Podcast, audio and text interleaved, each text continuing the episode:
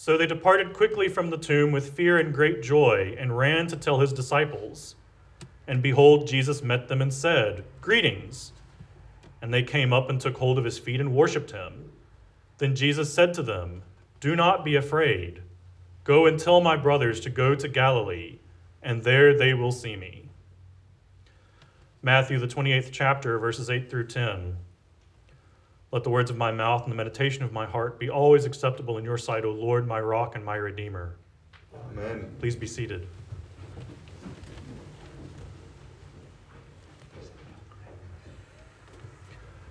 Our gospel lesson is probably among the most familiar to us, alongside the Nativity, parables like the prodigal son, the raising of Lazarus, Lazarus, and the excerpts from the Sermon on the Mount. This is very much what the gospel is about. Hearing that this Jesus of Nazareth, called the Christ, after being in the tomb since Friday, was raised from the dead and left the tomb freely. What stuck with me throughout my time preparing for Easter and to preach at this vigil was the repeated command to be free from fear. First, the angel tells the women who come to the tomb do not be afraid. But they departed quickly with fear and great joy. It is only when Jesus tells them the second time, Do not be afraid, that their fear seems to be erased. At the level of narrative, we understand why the women were afraid and why the angel and Jesus would need to dispel their fear. They are still grieved by the crucifixion and death of Jesus. They have seen the soldiers shaken and cast down because of a great earthquake. The heavy stone used to seal the tomb has been cast aside. An angel, a literal messenger of God, has appeared to them. It doesn't take much study of Scripture to come away with the impression that something about angels fills those who meet them with fear and dread. It seems like the first sentence out of their mouths is often, Do not be afraid. There's a fairly popular meme that shows a drawing of a biblically accurate angel covered in eyes saying, Do not be afraid, meant to illustrate why they often seem to say this. The women hear the command and are joyful but still frightened. They go to carry out the angel's other instructions to tell the other disciples that Jesus is risen. Jesus appears to them, and the second sentence out of his mouth is, Do not be afraid. This too seems reasonable.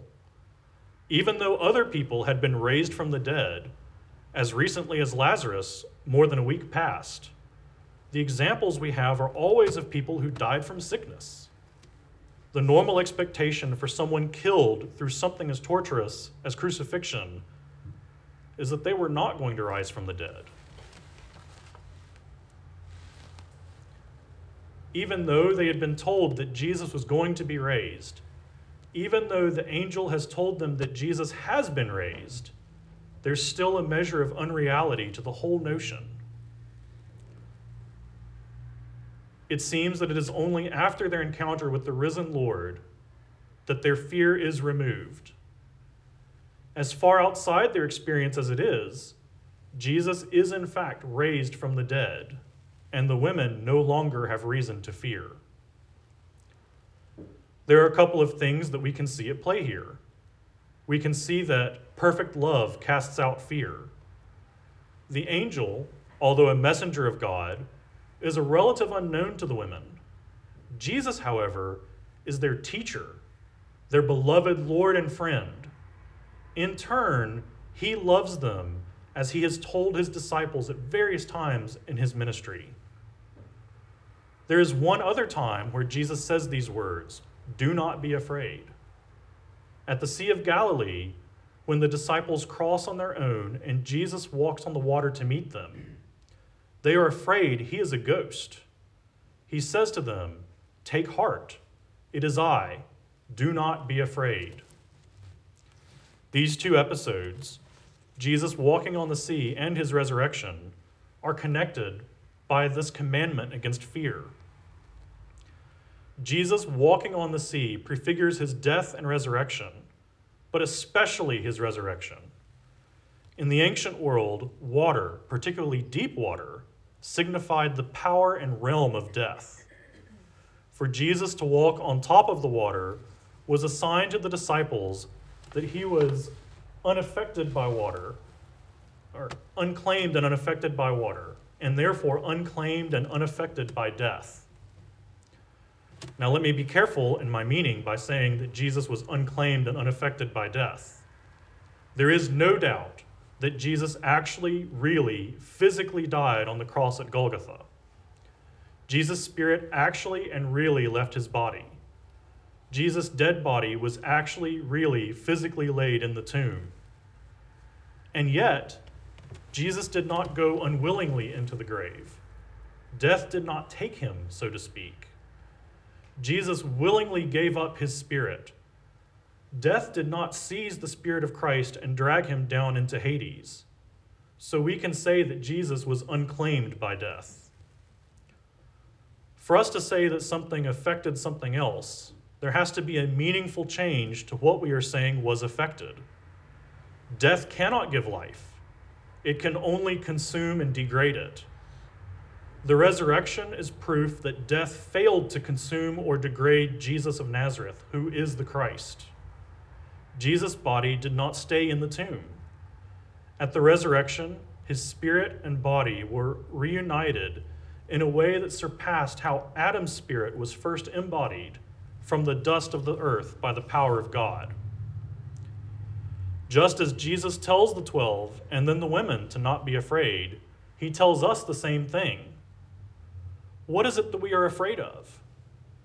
In my observation of the culture around us, one that purports to be majority Christian, I think the biggest thing the people around us are afraid of is what if it isn't true? There are people in our communities who have faced that fear and have come out of the experience in one of three overall directions. Some become convinced that the resurrection cannot be possible and therefore all of Christianity is suspect. Others become convinced that the resurrection probably didn't happen the way it is presented in Scripture, but that the moral teachings of the church are valuable even without the truth of the resurrection. Finally, we are convinced that the resurrection did happen as it is presented, and that the moral teachings and promises of God through the church are impossible and even meaningless without the resurrection. As I said, I'm assuming that we are in this third group, we who have come to celebrate the resurrection of our Lord. But if you come to this service with doubts, that is okay too. Our Lord is patient with our frailties and weakness. Even so, it is important to know that we do not come to our convictions lightly. As St. Paul says in the 15th chapter of 1 Corinthians, if Jesus is not raised from the dead, everything we are doing is in vain. Worse, we are misrepresenting God. If Christ is not really, actually, physically raised from the dead, then we deserve all the incredulity of the unbelievers, all of the Jews' charges of blasphemy, all the scorn and derision of the Muslim world. However, we have so many sure and certain witnesses that the resurrection did in fact happen. We have four direct accounts in Holy Scripture accessible at our fingertips. We have St. Paul's own assertion that he has spoken to many of those who saw the resurrected Jesus in person. We have the testimony of Peter throughout the Acts of the Apostles. We have the testimony of St. Stephen and all of the holy martyrs of the first century of the church, testimony given in blood spilled for the truth of our risen Savior. This is why Jesus says, Do not be afraid, because it really is him that the women met outside the tomb because it is really Him, we do not have any cause to fear that we are misrepresenting God. The incredulity of the unbelievers washes over us without touching us. The charges of blasphemy from those who should have accepted our Lord as their Lord find no purchase in us. The scorn and derision of those who follow Islam is shown to be ignorant and ill founded. We are not afraid because Jesus has conquered death and the tomb stands empty. And so let us repeat again the Easter acclamation Christ is risen. Lord is risen indeed. Alleluia. May we never tire of saying those words, greeting one another with such an awe filled and joyful reminder. Amen.